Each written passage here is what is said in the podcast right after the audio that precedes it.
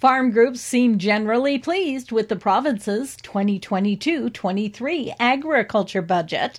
APAS President Ian Boxall says the province continues to manage the debt after coming off two years of COVID. I'm happy to see their continued support for agriculture. There's some new money in place for uh, some irrigation, which we're happy to see, and also for some research. And the continued support support of the BRM programs is important, especially after the drought we faced last year and the uncertainty of of this crop year going into it. He notes with the higher crop values and crop production costs, they're especially appreciative to see the increase in crop insurance coverage for the coming year. This week's provincial budget also getting a thumbs up from SARM in a number of areas.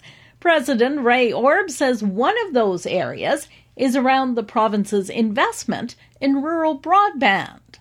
SARM has a, a, rural broadband action committee that's actually been working on that file. So we're hoping there's more fiber that's going to be available to farmers and ranchers, uh, as as well as other maybe um, ways of doing that. You know, it could be Wi-Fi, or it even in some cases is better satellite coverage. So we're keen to learn more about that.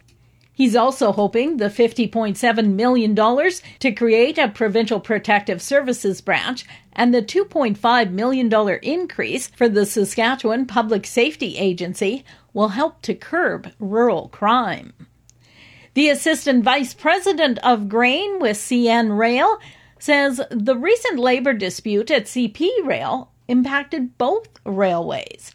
Here's David Przednowek with CN Rail. Uh, given the really challenging winter operating conditions that we experienced combined with the impact of the accumulation of traffic as a result of the mainline disruption there in, in southern BC due to the washouts for a three week period. You know, there's a lot of traffic uh, that, that is left to move from the perspective of being able to take on additional traffic. I mean, we're working very closely with our customers. Our focus right through has been on the, on that CN core traffic. Also appreciating that many CN customers are also CP also CP customers. So you know, from the perspective of, of managing customer demand, we we coordinate closely with them. The labor disruption has been resolved, but we did see a spike in in demand. Przednowek also commenting on the war in the Ukraine, which is creating significant changes in global traffic flows. From a Canadian demand perspective, it started you know, in the last week of February, you've got forward sales put on. We we haven't seen a spike in demand as a consequence of that. Where you're seeing it more is is trade flow out of the U.S., where a lot of Ukraine corn, of course, can't get out. That's that has to get covered by other origins. The U.S. is one of those origins that can cover.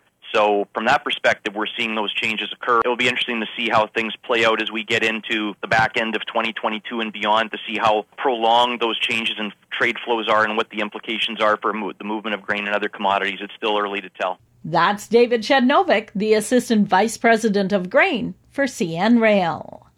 And the federal government has announced $3.5 million in funding under the Market Development Program for the Turkey Farmers of Canada and Chicken Farmers of Canada. Funding through the program is designed to help increase domestic demand and consumption of Canadian turkey and chicken products. Turkey Farmers of Canada will receive up to $2.5 million, while Chicken Farmers of Canada will receive up to $1 million. The funding is part of a compensation package to supply managed sectors for market access concessions made under the Comprehensive and Progressive Agreement for Trans Pacific Partnership. Over 10 years, the Market Development Program for Turkey and Chicken will provide a total of $19.2 million for the turkey farmers of Canada and 25 million for the chicken farmers of Canada. For Golden West, I'm Glendalee Allen Vossler.